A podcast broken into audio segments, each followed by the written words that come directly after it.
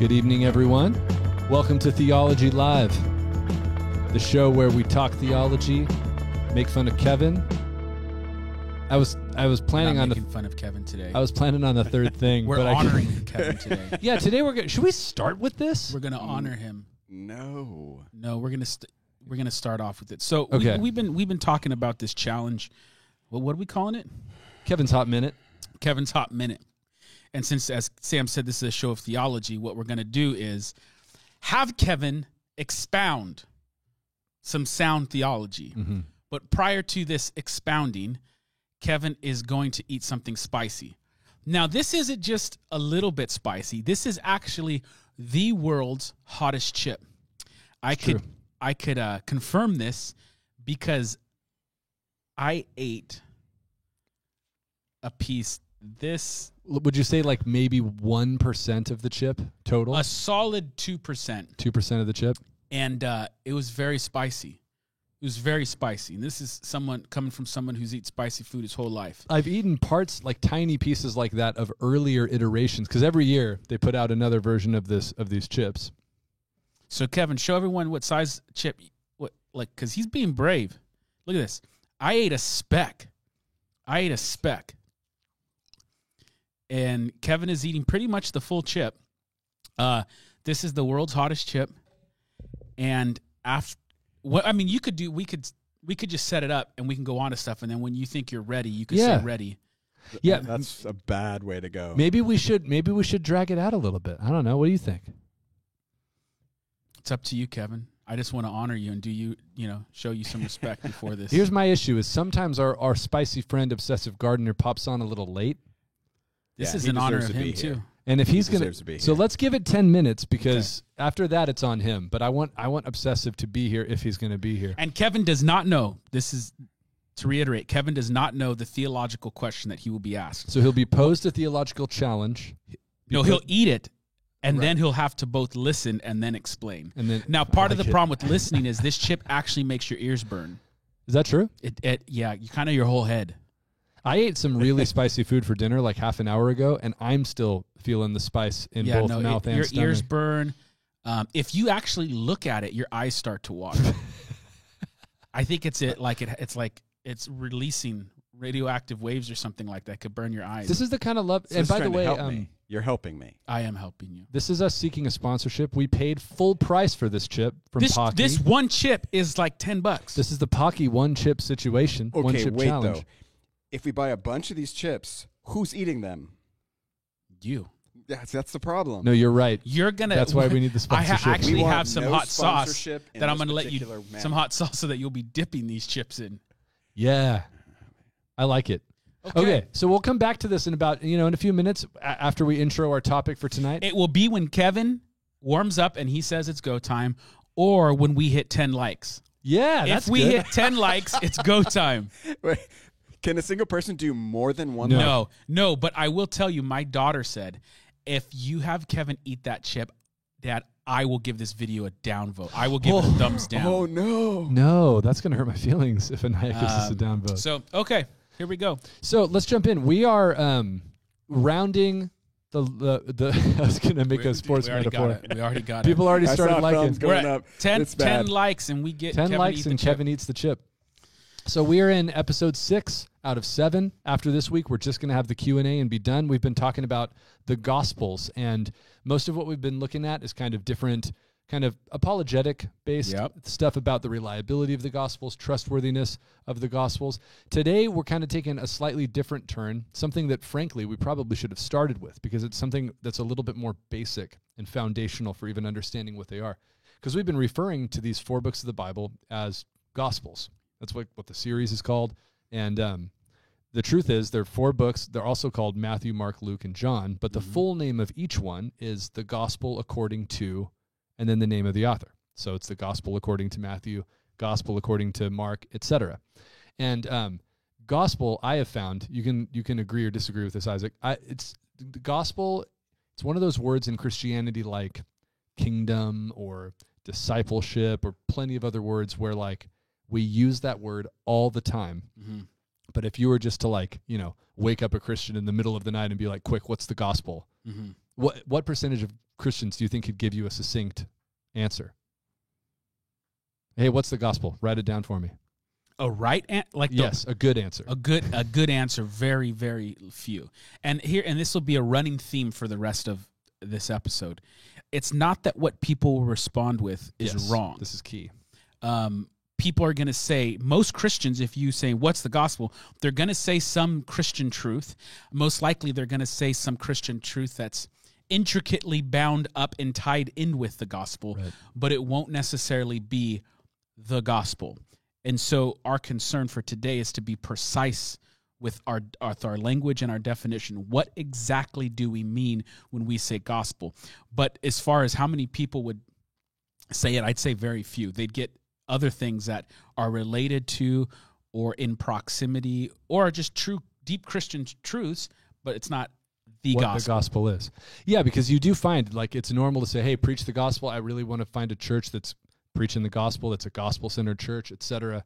But to not know what that I mean, we say at South Valley, the church that we all pastor at, we mm-hmm. say we are a gospel-centered church. yeah. And it is it's always been a concern of ours that man, if the average Christian doesn't know what that word means or what the gospel Yeah. actually is, then it's Well, it's- just what what you said is interesting too because people people will use that word to to mean something along the lines of what I want my church to be like. right. And so they'll say, "Well, I want a real a, a church that preaches the gospel."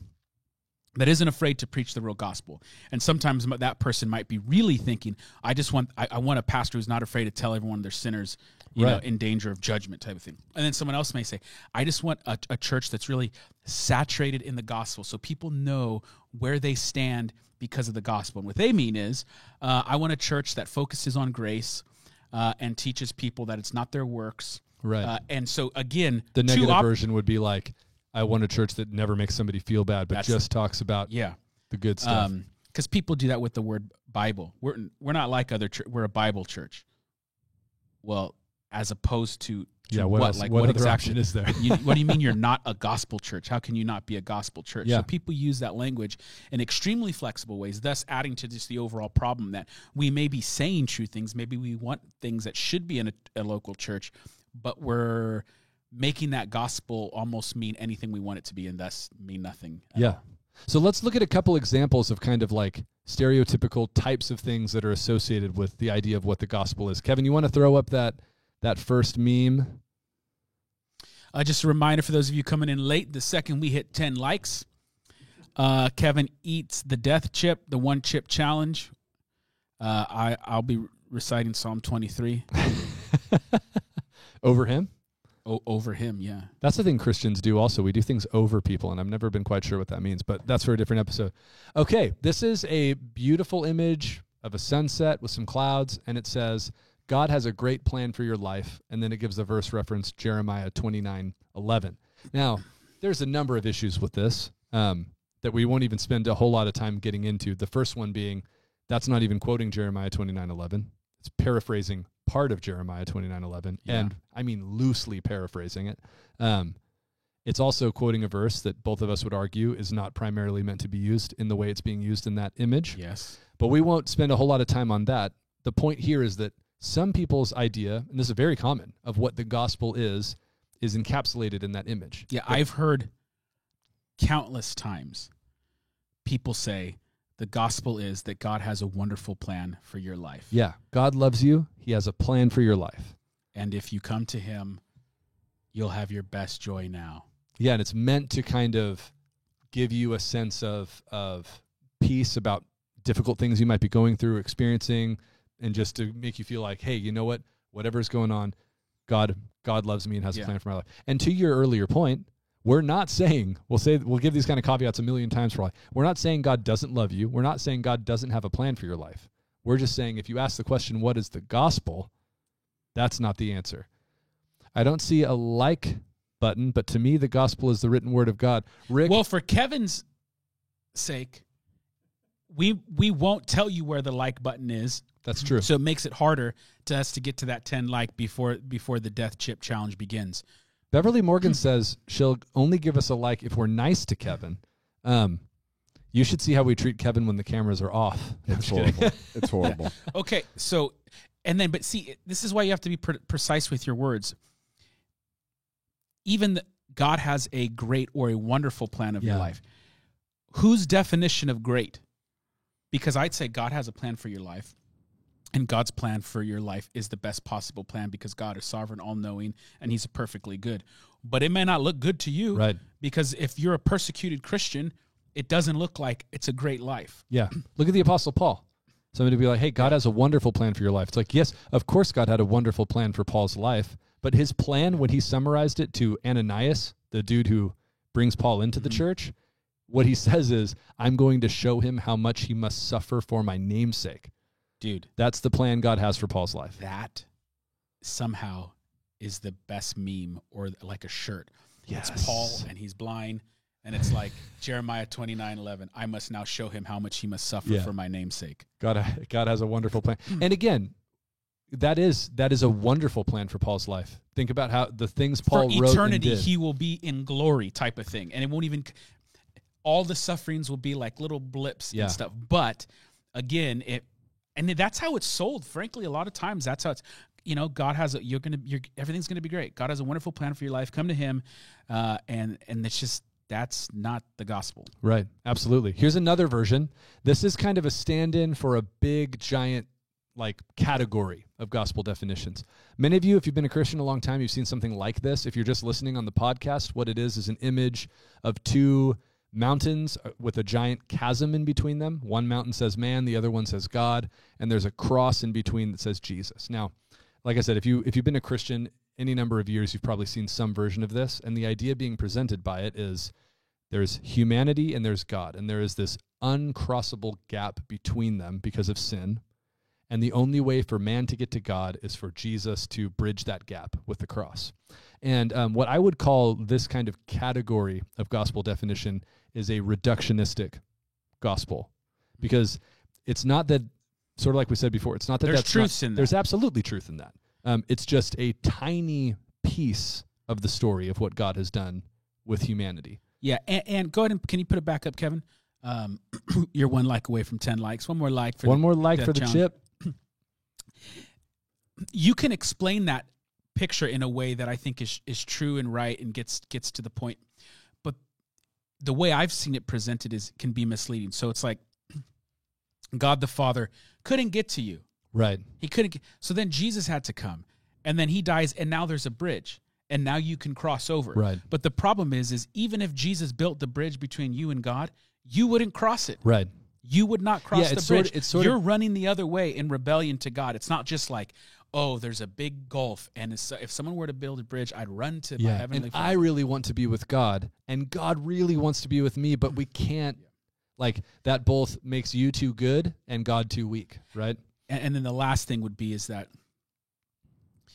it's not as if human sin and then God can't. Like there's this idea God like God cannot be in the presence of, of sin at all. And that's why he can't be with us. And it's like when Adam and Eve sin in the garden, God pursues them. It's not God hiding from sin. God is pursuing sinful, rebellious humans. In the book of Job, Satan goes into the the courtroom of God type Right. of thing.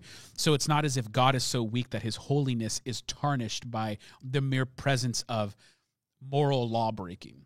Um, so there's just a number of things that you could explain it in a way that covers all that stuff and does a fair job.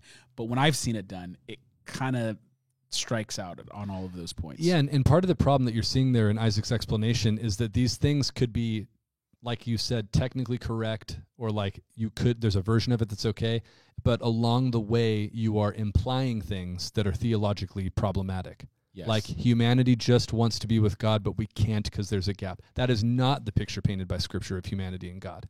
We're enemies of God. We don't want Him. We reject Him. We are willful participants in the kingdom of darkness. Paul says in Ephesians. So, yeah, so that, that's just a good example. Um, other things you might hear, we don't have images for these necessarily, but you know, this is it's it's the steps for how you get to heaven. This is Mm. the you know the way for you to get to heaven when you die. This is um, what's the gospel? What's that God loves you? Something that small and simple. yeah. Um, That, and, and that's so- probably the other biggest one is that the gospel is how I can get to heaven when I die. right. And again, we'll, for like as you said, we'll be saying this stuff a thousand times over. It's not as if that's not an important question. How, where do I go when I die is it a very, very important question. And that question is bound up with the gospel. But that is not the gospel. Right. All right. So let's jump in. Well, let's start with the the kind of that the simplest level here, and we're going to look at the pictures painted by the Old Testament and the New Testament, and original, and eventually arrive at you know a, a kind of concise definition that we can give you guys. But first off, right off the bat, the word gospel is a eventual translation of a Greek word euangelion, mm-hmm. or you could also say it evangelion. It's where we get the word evangelism from, or evangelist. And at the simplest level, euangelion just means good news. It's a mm-hmm. compound word. Eu means good, and angelos means message, right? So you've mm-hmm. got good message. Just a pronouncement of good news. Um, it wasn't specifically a Christian word in Greek. It's just a generic word for good news. News. And so the question is, so that that's kind of the foundational truth. The gospel is fundamentally news.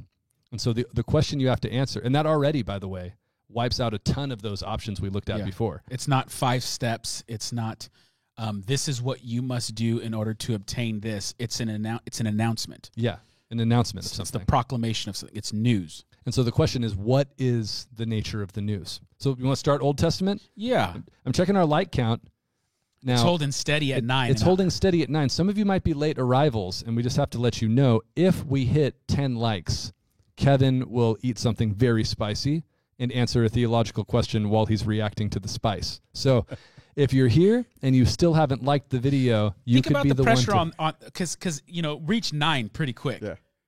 But now it's like I will be personally responsible you know, it for just Kevin's pain. it occurred to me I'm sitting here with a computer. you could be texting people. oh, dude, no, I could be you can hit liking the video right now. I'm not going to do it. I play by the rules. I am watching more people pop on though, so somebody like this video so we can make Kevin eat something real spicy. And uh, all right, so let's jump into the Old Testament here. Now there there is a because we're going to look at like the Jewish perspective on what this idea of announcing good news might look like, what that category would look like to the Jewish mind, and then we'll jump ahead and look at the kind of Greek Roman Greco-Roman view. So Jewish perspective, you want to start off with Isaiah 52? Just take a look at that, or do you have background you want to give first? No, just hit it because it actually is kind of embedded in the verse. Yeah. All right. Here we go. This is Isaiah. Oh my god. we- Eleven likes. Pause. Well, We just we just skipped past ten. straight to eleven. There are ten now. Okay. So here's what's going to happen. Thank you guys for liking the video. Um, Kevin, this is Kevin's hot minute. Kevin's going to eat a big chunk of the world's hottest chip, the Paqui One Chip Challenge, which is supposed to be incredibly difficult. And while he's reacting to the the Scoville units just raging through his mouth, Isaac's going to ask him a theological question that he has to answer in a minute. All right? I'm so excited for this. The time has finally come. There it is. Oh, Dude, that's a big piece. that's a huge you you're gonna become the you're this is the world's record. That's not the world's record. It's the world's record for the It's the, the, biggest, hottest chip. It's the biggest piece of chip ever eaten by the guy controlling the board for a theology talk show in this particular location. in in this church. Yes. All right. Oh my god. Here we go. You got your question on deck for him? I do. Okay. All right, Kevin. All right, we good? Everybody I pray for believe Kevin. this. I cannot believe this. Okay, so rough, you know, you go back several hundred years, and there's a, d- a big debate about the inner mechanics and mechanisms regarding salvation and how humans receive it. And so, one person uh, by the name of John Calvin argued for a high uh, level of sovereignty of God, actually pure sovereignty of God in the act of salvation. His later followers came up with an acronym to Ah, describe his teaching. And the He's starting to acronym- is based. The, I'll give you the word, and then you just. The acronym they had was TULIP, and Right. each one of those letters represents Like a pillar of Calvinist a, pi- theology. a pillar of, of Calvinism. All right. So, Kevin, what does TULIP stand for? TULIP stands for total depravity. Yeah, Uh, uh, oh, Oh. I'm gonna come back to that one. Hold on. dude, it's bad. it's so Um, I can't believe he's holding up. is it unlimited atonement? Super no, close. that's L. Limited atonement. Yes, you're Un doing good. Is uh, I know the other one so hold on. Irresistible grace and perseverance of the saints or perseverance of God. yeah. You're missing just You only you. is um Who's getting so red? Look at look at the color. um. Gosh darn it. you have to eat the rest of the So chip if you can't get T the is answer. You got total depravity. We're not going to say the U. L was limited atonement. I was I irresistible. was grace. irresistible grace, and P was perseverance, of the saints. Right. You got And four as Kevin, out of five. Kevin noticed that some people like to point out it's not the perseverance of the saints that's the emphasis. It's God who enables the saints to persevere. So you actually got the bonus reformed points did, on but, that. But I'm having trouble here. yeah, you Reasonably are. so. How is it? How hot is it, Kevin? Give us a quick It's reaction. pretty hot. I did take the other piece though. Oh, you ate the rest of it? Oh my gosh, Uh, it's gonna hurt tomorrow. dude! Don't elaborate. I can't believe you did that. I'm really, you know what? Here's the thing. If you know Kevin and you've seen Kevin eat some of the hot stuff that we've eaten with him, you know that for him to react like this to It's no something joke. means it's extremely And hot. for me to full on be like, dude, you don't have Don't to eat do the it. whole thing. Yeah, You that's could Just eat a small piece. Hey, tell the backstory about your kids. You had one kid who wanted to yeah, save one of my one- kids um, was like, "You can't, you can't have Kevin eat this. You no way, Dad. No, you can't do this. This is so wrong. Uh, I'll give your video a downvote if you do this." My other kid, one of my sons, just had the bag in hand with a big smile the whole time. Dad, don't forget this. You have to make Kevin eat this. Kevin's gonna eat the world's record hottest That's chip. so awesome. I'm Alright. impressed. I am I'm too. I'm having impressed. trouble with the U. Okay, we're gonna give you to the end of the show Don't Google think it. of that, um, and it'll come. It'll come to you because you're actually in a moment. You're you're you're gonna start have heavenly visions. Yeah. Yep. all the knowledge of the theologians are gonna start. It's coming, going to get passing downloaded. before you. Absolutely. and- And don't don't cheat and don't Google. We'll check in again to see if you. I remember what I'm the U so is, impressed. but I didn't I- eat that chip, so I'm not that proud of myself. no, I got the U. I know the U for sure, and I'm not saying it. I'm not saying it either. Okay, Not to the end. Okay, So now, Isaiah. Isaiah 57 or 52, verse 7, rather. So this is a vision that Isaiah is having, um, in which um, God is is speaking about the redemption of His people. That He's they've gone through their sufferings, they've gone through the exile, and and God is now talking about their redemption. And He says this really really strange phrase. It says, "How beautiful upon the mountains are the feet of Him who brings good news." who publishes peace, who brings good news of happiness, who publishes salvation, who says to Zion, Your God reigns. yeah, And then the image goes on and on. If we had time, we could read it. It's really beautiful. There's a watchman standing on the wall, seeing mm-hmm. This messenger coming down the. Yeah. mountains to deliver and the this messenger news. is going to announce the good news. And in Isaiah, the the idea it's important here. It's the announcement of salvation and that Israel's God is reigning. Right. Israel's God is king. He rules and reigns sovereignly, and he brings about salvation. Yes. Now, the, and this is the Hebrew. This isn't the word euangelion because it's the Old Testament. So this is the Hebrew word besur, beser, and it's this is like Isaac said. This is national news. This is like Big time. we're coming to give a royal announcement that your kingdom has been victorious.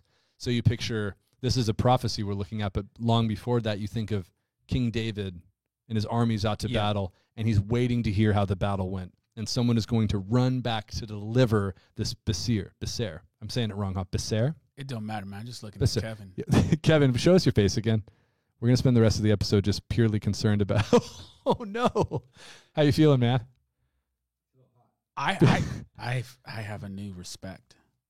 Now, people can't see this, but Kevin has some uh, coffee mate single serve cups that he's ready to take as like little cool down shots. I'm surprised you haven't tapped into those yet. man. He's he's finishing the one chip challenge, like the real one. yeah, the real one is you don't drink anything for an hour, I think is the max. Some people do five minutes. If you do Yeah, I five thought it minutes, was like five minutes. or five 15. minutes is like the minimum to get it, I think, and then if you can keep going to be. Now, Either way, you've done it. you've done it, You've done it, dude. and I'm impressed. I'm Deeply I'm impressed. really impressed.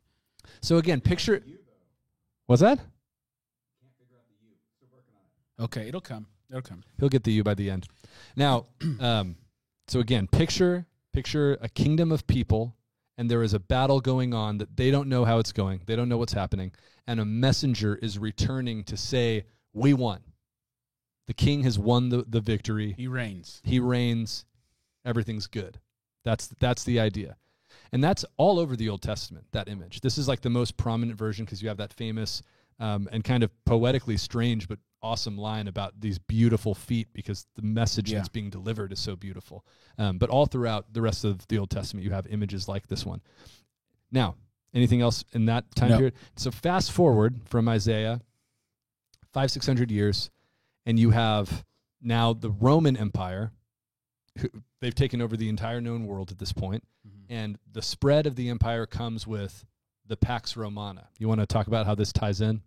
Yeah, I mean, e- essentially, Rome is saying that they're bringing peace to the world. That's what Pax Romana means. They're bringing peace to the world. Um, the problem is they bring peace through the sword. And yeah, your people don't die, but we had to kill. he's laughing because Kevin just abruptly left the room. Okay, he's just getting a tissue. My. It's like you're gonna have to monologue for a while because he left the camera on you and went home. So, yeah, so, yeah, they're bringing peace to the world, but they're bringing it through the sword. And a whole lot of people are suffering and dying in order to give you peace type, type of thing. Yeah. So how does the idea of good news factor in with that? Well, in the Roman context, let's say Caesar sends off a bunch of troops to some far off battleground. And it's very similar to this Old Testament image. Uh, Caesar's armies are victorious, so then there would be a herald who would come and announce the good news of Caesar's victory. It's very, it's very similar. Th- There's going to be someone who's going to say, "Caesar's victorious, Rome is victorious," and this, these, these are the implications of that victory for you. Um, Now, the one thing that might make this a little different is that the herald of Rome might arrive at a place where Rome has never been in power before. Mhm. And because of a battle that happened far off, the herald arrives in your town and says, Hey, good news. Yeah. Evangeli- Evangelion. Rome's still growing. We're spreading. You are now under the peace of Rome. Caesar is your king. Congratulations. This is going to be great for you guys. Yeah. But that it's not just coming home to give that Mhm. news. The Pax the Pax Romana, it's like a herald shows up at your door. It's expanding. Yeah, there's an expanding nature to it, but still very much. Then this is important. And an, an announcement of news, of a victory, of a king, who's now in. He's ruling and reigning. Back to the Isaiah image. yeah. So, th- So keep all of that in mind because this is like laying the foundation. Yeah, so all so all of these ideas are embedded. I mean, you could we could look at example after example of this in the New Testament and in the Old Testament, but but that image of somebody is coming to pronounce this good news of a victory that the king has won on behalf of the people. And it's the reason it's good news is because of all of the things that go along with that, safety and security and mm-hmm. continued sovereignty for the for the people and all of that. So, is there anything else you want to jump to before we jump into First Corinthians and look at what Paul has to say? No, I mean if we're like setting this up, l- l- trying to solve the mystery. Okay, so we've established what the word actually means in Greek. We've looked at its usage in the Old Testament and in the Greco-Roman world. So now what we should be trying to figure out is what is what is or what are the elements of this announcement? Perfect. What what are the elements that's that are on the news type of thing? I hope people could hear Kevin coughing through our microphones in the background, by the way. He's he's doing way I, I watch videos of people doing this and they're destroyed. I'm actually genuinely very impressed. No. I I am too, because Kevin's like coughing and he's like he's a little little red, but it ain't. He's not dying. It's pretty awesome.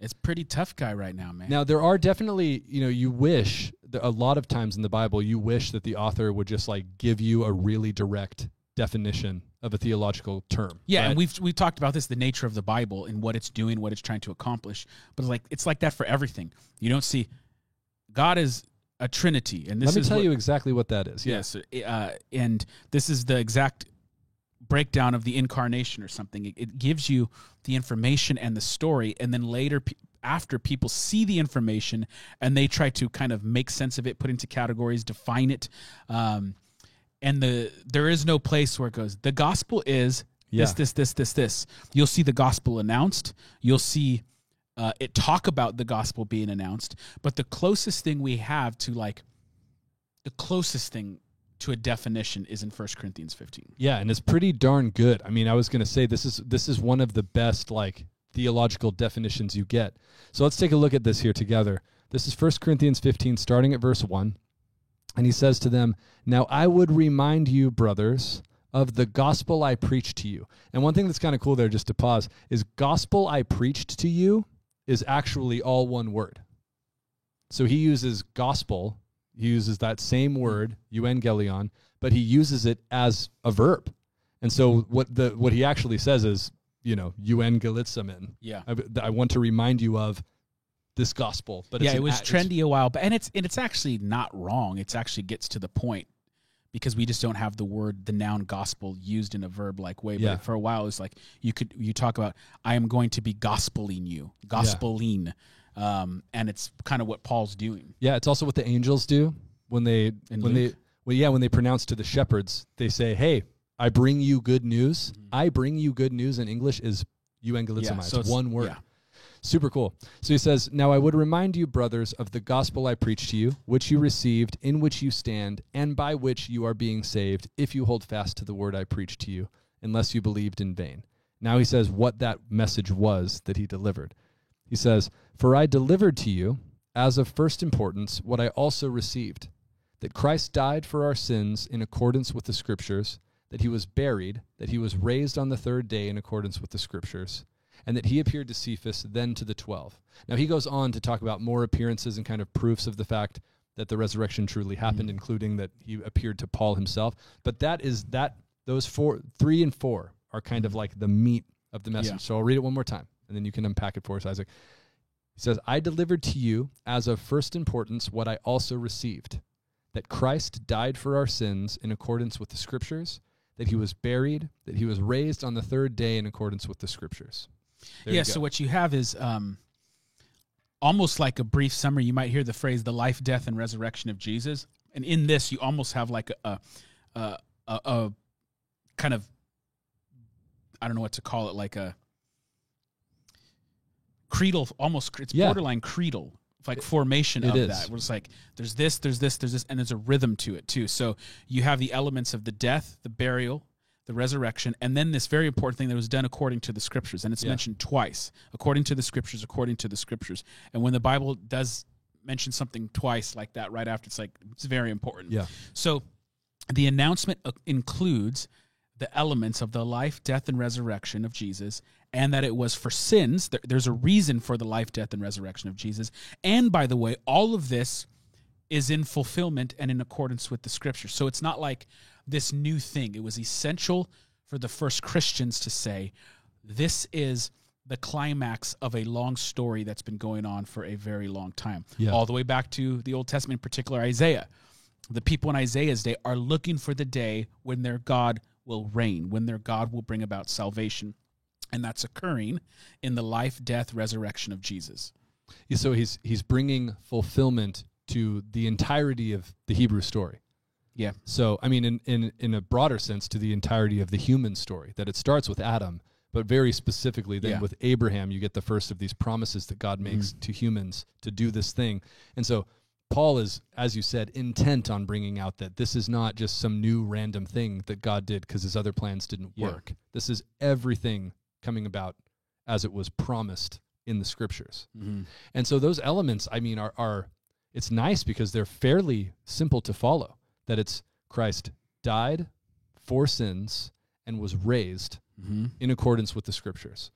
And um, to me, the key there is that, like we said at the beginning, a lot of those elements of those little pieces that people often think are the gospel, they Yeah. are in fact there, right? Yeah, or they flow out of it, or th- depending, they could be things that flow out of it. They could be byproducts. Yeah, consequences of it. consequences, implications, but they're not. At, the core is in an announcement about the life, death, and resurrection of Jesus.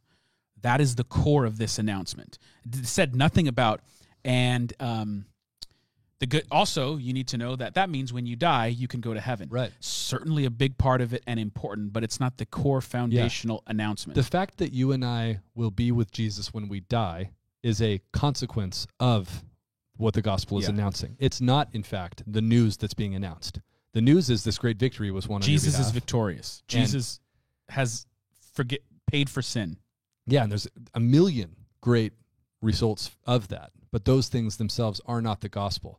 And so, similar, if you think about that kind of Roman context, that the herald who arrives to announce the Evangelion of Rome, that Caesar has won, and as a result, you're now part of Rome. Congratulations, everybody. Yeah. It's very, very similar. And you can actually see how how there's almost like a polemic to Paul's way of doing this. That Mhm. Paul's use of these words is kind of like giving this counterclaim of who has actually been victorious in history and who is actually in charge around here. Yeah, because again, we're we don't think in these categories much, but the second you say someone is victorious or that God is Jesus is reigning, that means he's king. So there's there's another layer to that that's in there. In fact, in the book of Acts, they're proclaiming the gospel, and it's accused that the Christians are declaring there to be another king but Yeah. Caesar. So when the first Christians preached the gospel, they announced the message of Jesus.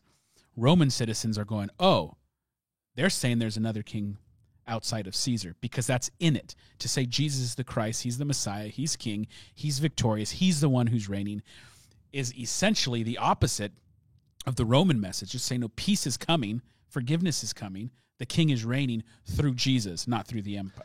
Yeah, and as we've talked about in the past, people aren't persecuting Christians for like a spiritualized idea Yes. about who Jesus is. This is like sedition. It's political. Christians were not fed to lions because they said, if you die one day, if you believe in this, you can go to a nice place. Yeah. They're being fed to lions because they're saying Jesus is king, and by implication, no one else is. So the idea throughout the Bible of preaching the gospel, you see that word translate the word keruso in Greek translated variously. It's preaching, proclaiming, saying the gospel carries all of that kind of nuance of you are a messenger, this royal messenger arriving with an announcement of a great victory that has been won on behalf of God's people. Mm-hmm. And that to me is infinitely more epic than, oh man, I've got I've got a number of points that if we can walk through all these and if Yeah. you believe them all intellectually, then I can promise you you'll go to heaven when you die.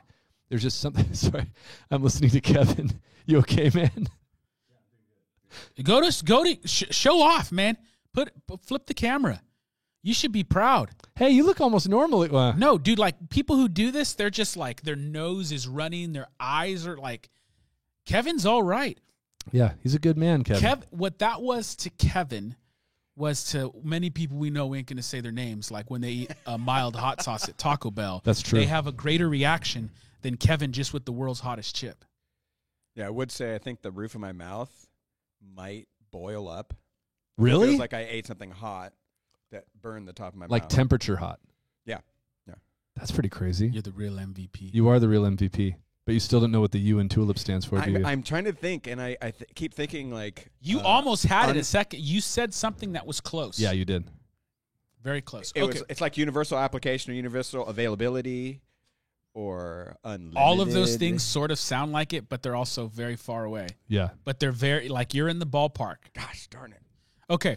So the other thing that's important to note is because it's like, well, okay, that's a good point. Seems convincing, but uh, do we have evidence of this is how the first Christians thought of it? And the, the answer is yes. And the evidence is pretty strong, and it's like right in front of our faces, but so easy to miss. And it has to do with the Gospels Right. we've been talking about in this series. Yeah. So we said at the beginning, these books are called the Gospels. And sort of like the idea of the gospel, we're very comfortable calling these the Gospels. But if you think the gospel is God loves you and has a wonderful plan for your life, what kind of sense would it make to call these four Yep. books Gospels? The early the early church called Matthew the gospel according to Matthew. And what is Matthew sharing? The birth of Jesus, the ministry of Jesus, the teachings of Jesus, the death and resurrection of Jesus. It's the life, death, and resurrection of Jesus. Then there's the gospel according to Mark, the gospel according to Luke, and they're all telling you the story of Jesus. So what, and maybe we could go at to, at the end if we have time. We can do a little exercise where it's like, okay, if you had three words to say what the gospel is, what Yeah. would it be? Five words, seven words. Yeah, that'd be in the most simplest form, Jesus is the gospel. Right. Jesus, Jesus is it. Yes, and What- that's and that's you. That requires you. It's it's borderline reductionistic only because it requires you to understand what you mean by Jesus. Yeah. Because you're not just talking about the person; you're talking about the person and work Yes. of Jesus. It, yeah, and if you had more words, you would say the victory of Jesus. And if you had, well, I'm already getting to that, but let's Yeah. just c- cheat and you'd say the victory of Jesus over all things. You know, you could yeah, spell it out. yeah. Maybe, and we should we should maybe if you're if you're watching the stream, try it out. Give yourself three to five words and say how would you, after everything we've talked about, how would you define what the gospel is? And Well, uh, ca- if you're you watching, go to one of the other ways that is good for this is Mark chapter one. yeah, I actually already had it up. Okay. Believe it or not, Okay, man. same wavelength. Kevin, if you're able to pull up my screen, no big deal if you if you can't at the moment. But those of you who have a Bible, if you just open it up to Mark chapter one, it's the most epic of the starts of the Gospels, Yeah. in my opinion, because Mark doesn't mess around. He's like down to business all the time. There was a meme that I saw today. I saw Uh, the same one. I'll bet. I already forgot what it said though. Tell remind me. Let's get down. Oh yeah, yeah, yeah. So it, it, it's showing you the differences of the gospels, and it shows Matthew, and it's a picture of like a saintly Matthew talking about his gospel, And it gives a big long. and it's a big long explanation. Mark, uh, then it goes to Luke, and it's a big long ex- the gospel, da, da, da, and then it's John, and then Mark, It's the dude from Mulan. the dude from Mulan. The let's get down to business because that's what Mark is. He just he's like, come on. Everything happens immediately. imme- Like by the time you're done with chapter one, half of the other gospels have already happened. Yeah. Um, but Mark begins his gospel with this sentence. It says, "The beginning of the gospel of Jesus Christ, the Son of God." Yes. And And, then what does he do? He tells you about the life, death, and resurrection of Jesus. His introduction to his book. This is the gospel. How does the gospel begin? With the beginning of Jesus and his ministry. John, uh, him going out and getting baptized. So you, you, it sounds so simple, but it, it, it, it's it's an important distinction. When we say the gospel, it's the good news of Jesus and what he did. Yes, Um, it's an announcement of something that already happened. yes. It's not. you don't actualize it by No. believing in it. Exactly. It's not something you have to do. It's not even something that's going to happen to you. Mm-hmm. And and that that's really I know we keep saying the same stuff, but man, this gets so misunderstood and it's so crucial. The gospel is announcing something that happened 2000 years ago. Yeah. So 2000 years ago, God did something. Whether That's- anyone likes it or not, whether you believe it or not, Right. it's the gospel is not contingent upon any human endeavor. Right. It's completely independent, and Jesus is victorious whether anyone likes it or not. And with that comes victory over Satan, sin, death. That means there's implications, and his victory has has implications for your forgiveness of sins. Yeah. You're you're no longer a child of darkness under the dominion of Satan. You've been transferred into Yeah. the kingdom of light. There's there is certainly a, an expected response from the human that you have to you have to contend with this news in some Yes. way. And so the the desired response from God is that you would bow to the Bow the victorious king Yeah. and that you would entrust yourself to the king and then all of this amazing stuff will happen. But that's not the gospel. That's the expected response to the gospel. And one of the one of the dangers is that if you make one of the implications of the gospel the gospel, you will unknowingly dilute the potency of other elements and implications of the Mm. Gospel. so, true. for instance, um, the gos the gos Jesus tore the wall down between Jew and Gentile. And now the gospel is going out to every tribe, tongue, and nation, so that all the nations are going to come and worship the God of Israel. So that's this universal idea of of God loving all people, all ethnicities, and gathering them all together to Himself. That's a major implication of the gospel. And by the way, promised all throughout the prophets for thousands of years. Yeah. But if it's just about you getting to heaven, although that's again an element and a part of it, you'll have the tendency to kind of lower the volume on these other things like like what about your own peace with God on a on a kind of psychological spiritual level? Um, what does it mean for What about your belonging to a people? So You- Jesus dies to Revelation says to to ransom a people. So he's Yes. creating a new people from all the peoples of Yeah. of, the, of the world. And one of the most fo- foundational pieces of good news that comes from the gospel is that you, by entrusting yourself to this victorious King, are automatically brought into a new Yeah.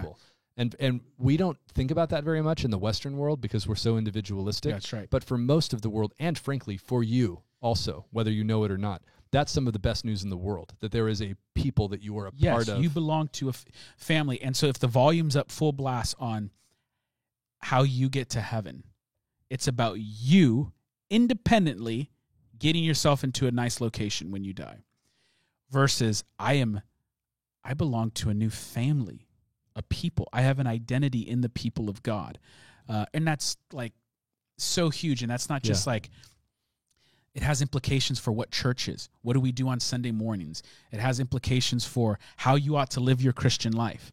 Um, and this, we do a whole episode on this for another reason, but it's like uh, there's a big trend to kind of like individualistic Christianity. It's just kind of like, you know, my church is. I'm not going to go to church Sunday. I'm going to do I read my chur- Bible at the beach. I'm going to read my Bible at the beach. Reading the Bible at the beach, good. But it ain't skipping church, the gathering of the saints, not good. Yeah, and if and you, if you understood you're a part of the family, Yeah. not just about you. So that that's It's that's why we're, we're hugely we're- important. We're doing this. Yeah, and so so for you at home, the biggest thing to remember from this, if there's one thing you remember, it doesn't have to be a fancy definition, although we'll get to that, and I think it would be good to have a clearly articulated definition. The biggest thing is that it is news about something that happened. Yes. So it's more sim. It's not like me coming to you and saying, "Dude, I, I found this great insurance company. You're gonna save a bunch of money. Check this out." That's advice. Mm-hmm. But if I came to you and said, "You're never gonna believe what just happened. My car went off the road. I was sinking in in the ocean in my car, and somebody dove in and pulled me out." That's I'm telling you news about something that happened, and so you just remember we are announcing. And this also by the way i've, I've found this personally actually with my personality that there is some of some of the evangelistic pressure comes off when you understand it this way. Mhm. that it's not about convincing. It's not about like getting someone to do something. If you are preaching the gospel according to what that means in the bible you are announcing something that happened. So that to the person that you're talking to people in your family your job is to tell them what happened to Yeah. the best of your ability. And of course there's persuasion and stuff that goes into this but but it's not about convincing someone to do mm-hmm. something it's about telling them good news Telling people about it's it's again almost so simple. Oh, you tell them about Jesus. You tell them about what happened. tell them about what he did his life, death, and his resurrection. that's pretty awesome And then there's all kinds of other things that flow out of that you can talk about. But just start telling people about Jesus. Now, before we close with some definition stuff, I just realized we almost forgot our segment, the tweet of the week. That's right. Kevin- It's Kevin's forgiven of whatever. Yeah. I mean, he was going to hit the little Rick. oh, the nice tweet is The, back. that dying death bird thing is that last bird ate one of those death chips. it did. yeah, you know the go away bird, which Kevin had the tweet from last week. Um, Yes. Susan Mister, sent us a member of picture our of the church, sent me a picture of the go away bird, but I forgot to uh, send it It's to a, Kevin. it's a real thing.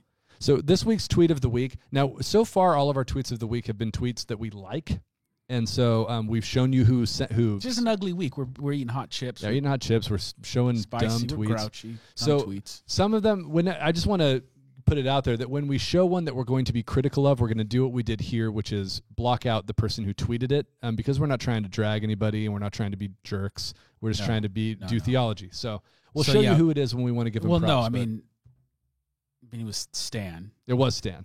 you guys know how you know know. it's not Stan? Because look at how many likes it got. Mine. Stan ain't getting no. That's actually 11.4 depressing. Yeah, isn't that? Okay, read. Go ahead. All right, here's the tweet, especially for those of you who are listening, not watching. This is a tweet from, I believe, Easter Day. Do you remember when Easter was last year or this year, Kev? Um, it's either That is on, correct, I think. I think it's on Easter Day, tweeted by a very prominent person who we won't mention who it was. Um, 11.4 thousand likes, quoted 647 times, retweeted 1,600 times. And it says this. And this is perfect because it's an example of one of those things that sounds really nice, but it's actually terrible theology. It says, The meaning of Easter is more transcendent than the resurrection of Jesus Christ. Whether you are Christian or not, through a commitment to helping others, we are able to save ourselves. I'm a little concerned right now. That's So good. am I. That's so, good. So let's unpack what he's saying, and then you can you can tell us what the problem Oh with it my gosh, what the problems with it it. are. That we could do a whole series on these. well, Um, one. Okay, the meaning of Easter. is more transcendent than the resurrection of Jesus Okay. Christ. What we've just done for the last hour is say pretty much that the meaning of Easter is actually The resurrection. the resurrection. resurrection. I mean, obviously that the resurrection includes the life and death because you don't come back to life if you, you know. So the whole point of Easter, the gospel, Christianity, is that that is the. It's not like well, what meaning is higher? yeah. That is the actual meaning. That's and and Paul very famously says if the resurrection didn't happen, then people should feel sorry for us. And so so he starts out by making the claim that the real meaning of Easter is actually more transcendent than the resurrection of Jesus Christ. So you got to like sit up it's and go, more okay. transcendent than the meaning, the real meaning. And what and then what he says is something that even if it was true, is unquestionably less transcendent than a resurrection. That's true. but it's also not true. He says, whether you are Christian or not, Through a commitment to helping others, we are able to save ourselves. And the reason we're doing this is because you you you have to as a Christian develop the ability to think critically and theologically through stuff like this. Because that might sound really nice, but think about what's being said here. To your point, helping others isn't even a transcendent. No. It's like not even on the You same You got to. Google what the word transcendent means Yes. before you make this tweet. and the whole the whole reason why Jesus came to be victorious over Satan, sin, and death is because we could not save ourselves. Yeah. So so in that tweet is what I would frankly call a denigration of the resurrection, and it offends me. Yes. Which is why I'm kind of spicy about it. We um, spicy. The the Hot second thing spicy. is he's he has got a full blown universalist claim in there that hey, Christianity is not just for Christians. Salva- sa- salvation's not just for Christians. Christian or not, you can. You can save goes, yourself. Christian or not, you can save yourself. And he says the way by you do that is nice. by helping other people. By being nice, you can save yourself. And so, And here- you know what's so so so? It's like there's so many layers. 'cause We could talk about it forever. At first, it goes, "Oh, well, that's good news because that's actually, I, I could be a, I could be a nice person." right? No, you can't. You can't. No, you can't. A lot of the nice things you do are done for selfish reasons. Most of the nice things you do. you do it because you're insecure. You want people to look look at you better. You want wanna people to get know that you're nice. You want to get favors back. You want to get, and um, if you truly try to be a good person, you'll realize how difficult that actually is. This is why, like all the people we look up to most, they go they go off and like become radicals because like you you just can't do it. You can't Yeah. embody that. Yeah, and so so it, this is to based on what you just said. This is actually bad news. This is a counter gospel because if it were true, then it'd be like, okay, so all you have to do is go help other people, and that How will much? How much do I have to help people? Right. What will ease my conscience? What will give me security at night when I'm wondering, have I done enough good things today Right. that if I were to die in my sleep, I've crossed the line into and, saving and myself? deep down, was my helping of other people actually about me? and now I'm scared that I'm not doing enough caring for other people. So I'm actually not caring for people. I'm just trying to, you know, cross enough little checkbox off. I've done 15, 15 good things today. But how many enough. bad things did you do? Well, Well, man, well that's negative 33. Yeah. and so you really We gave Kevin the hot chip. we did. You Yeah, know how much good stuff we have to do in the next few hours? We're doomed. We're doomed. And so this is a false gospel, and it's why it matches today's theme because he's he's offering something that sounds really nice and open-minded and universal and everybody's offered a way in, but it's actually not good news. And meanwhile, what the the gospels themselves are saying, the story of all of scripture is saying is actually you are selfish, which Yeah. deep down we all know that's true about ourselves if we're honest. You are selfish. You are not capable of saving yourself. And if you could, you wouldn't do the right stuff anyway. And so God has done for you what you cannot do. Dad's on his deathbed. Dad hasn't been a good dad. He's had 70 years of being a horrible person. And you're a Christian. And you go to him and you want to tell him about the love of Christ. And you say, Dad, if you can start being nice, you could make up. You got to help other people. You, you got to help. No, no. In the moment when he's on a deathbed and there's a life of sin and rebellion, he knows it. You knows it because he's your dad. Yeah. You have to be able to look him into the eye and say, Your future is not dependent upon you being nice, your works, or stuff you've done. It's dependent upon someone else's victory. And I want you to know that because of Jesus' victory, he has defeated Satan, sin, and death. And even now, you've wasted your entire life. There remains hope for you in your final fleeting moments. That's the power of the gospel. And you can do that to someone who's five years old, 10 years old, or 100 years old. Uh, and out of that, good, the Bible says good works flow Yeah. because God changes you. And they do. And they do. And that's one of the things, one of the big lies of culture is is covering up and ignoring and missing how much good is done throughout the world by people who who claim Jesus as king and follow him. Yeah. orphanages, nonprofit work, feeding the hungry, giving water to people who don't have access to water. This it's not only done by Christians, but Christians absolutely have the lion's share of the market on all of that stuff. Because and it's a bunch of imperfect people who are still selfishly motivated and all of this stuff, but trying to follow a king who saved them. And so, yeah, the, the gospel. I'm going to give you a definition. Give it's it to me. clunky. And- Okay. And, we- you know, in staff meetings today, we've we've had some some you know back and forth because stuff will be technically right, but it'll sound Yeah. clunky for like a naming of something. That's true. and I'm sort of like I'm unhappy either way. But here's here's if I had to give a succinct summary, a succinct sentence: Help other people, Christian or not. Be Sorry. nice, Be nice. Got it. be really nice. Really? Oh, that sounds hard. Okay. Um, the gospel is the announcement that through the life, death, and resurrection of Jesus, he has defeated Satan, sin, and death. Boom. And you know what's amazing? I know you well enough to know you probably don't remember this and you just came up with that on your own, but it's within like one or two words of the like official definition of the gospel hmm. that we came up with like 5 years ago or more. It's, it's pretty good, actually. It's pretty darn good. So now, we- and I would say, and it's a good. I mean, it's kind of a fun exercise, but it's like it, I could reduce it to the victory of Jesus. Yeah. But then, okay, victory of Jesus over what? And then you can keep adding. Que- and this is actually a good exercise. You keep adding questions. Victory of Jesus over what? Well, then let's look at the story of Scripture. Satan, sin, death. There's these massive problems, and then you could say, uh, okay, what does the victory over sin mean? Well, that's the forgiveness of sin. What happens if you have forgiveness of sin? You're restored to a right relationship with with God, and what does that mean for once you die? And you go down these road. What does the victory over Satan mean? That's one that the modern world doesn't do a lot of. Yeah, the first Christians were way, way, really focused on this idea that Jesus has defeated Satan. Uh, what does it mean to say Jesus has defeated death? Because in the scriptures, it's more than just he came back to life. right.